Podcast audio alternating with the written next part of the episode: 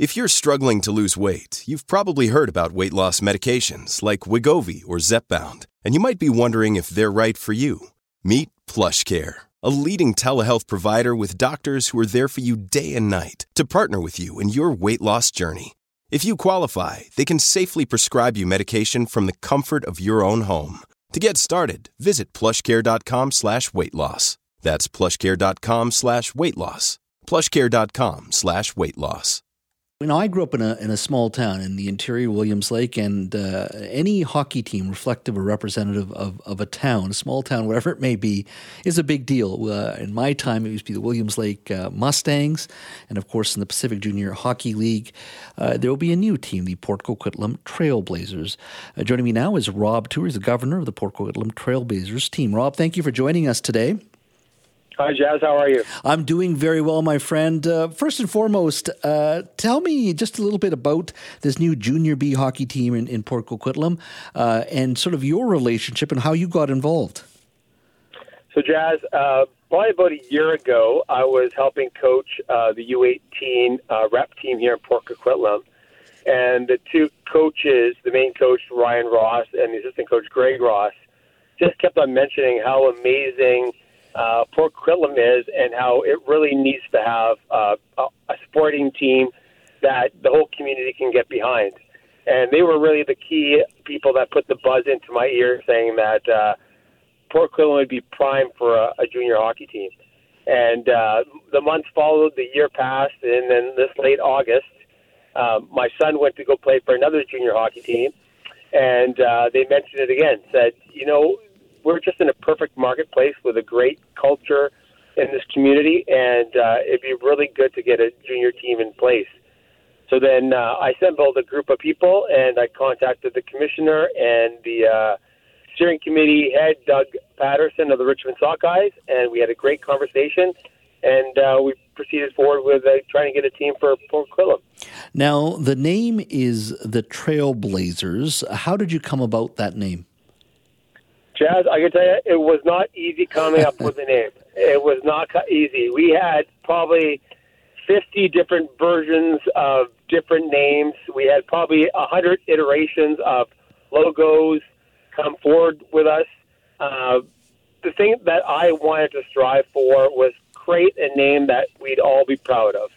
That was very inclusive. That you know, parents could have their kids look at that team name and say be proud of it, and the community could be proud of it. From whether you play hockey or not play hockey, it could be something you could support. And I was looking for you know definitions, names that you know connotated some of our history. You know, with having leaders such as Terry Fox and the Coast Salish people here. I just kept looking, and I finally found something that said a definition of leadership, a pioneer, uh, someone that leads a path for others to follow, and that definition or that name was Trailblazers. Mm-hmm. And as soon as I told the rest of our group that that's the meaning behind that name, everyone just said, yes, that's our name. Uh, and now, of course, you, you can have a team, but you also need players. You have a prospect uh, camp coming up, I understand? Yeah, we got a prospect camp coming up in April, and uh, we're going to do something a little bit different. Rather than just having an ID camp where everyone comes out, it's more of an individual play we're actually making this more of a, a tournament.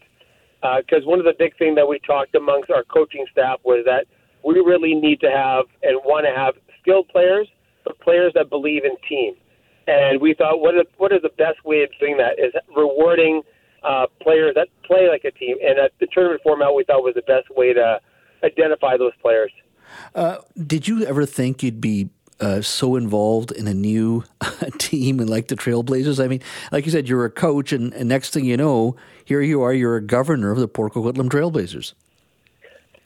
No, Jazz. the no. I, I, I uh, you know, I work for Northland Properties, the the Gaglardi family, which is a great family to work for, and you know they're have a hockey teams, but uh, more my involvement with them is with the uh, from a hockey end of things is work, helping with the Kamloops Blazers. Mm-hmm. But uh, but to have our, our own, our own team in Port Coquitlam, and for me to kind of be helping lead that uh, group, uh, I, I did not think that was going to happen. Well, you know what? Uh, it takes a lot uh, to uh, get a team off the ground. Uh, you got to have a lot of passion and commitment and desire. Uh, wishing you folks nothing but the best, and congratulations to you, Rob, and, and the entire management there, and wishing you and the team and the community all the best. Thanks so much for your time today.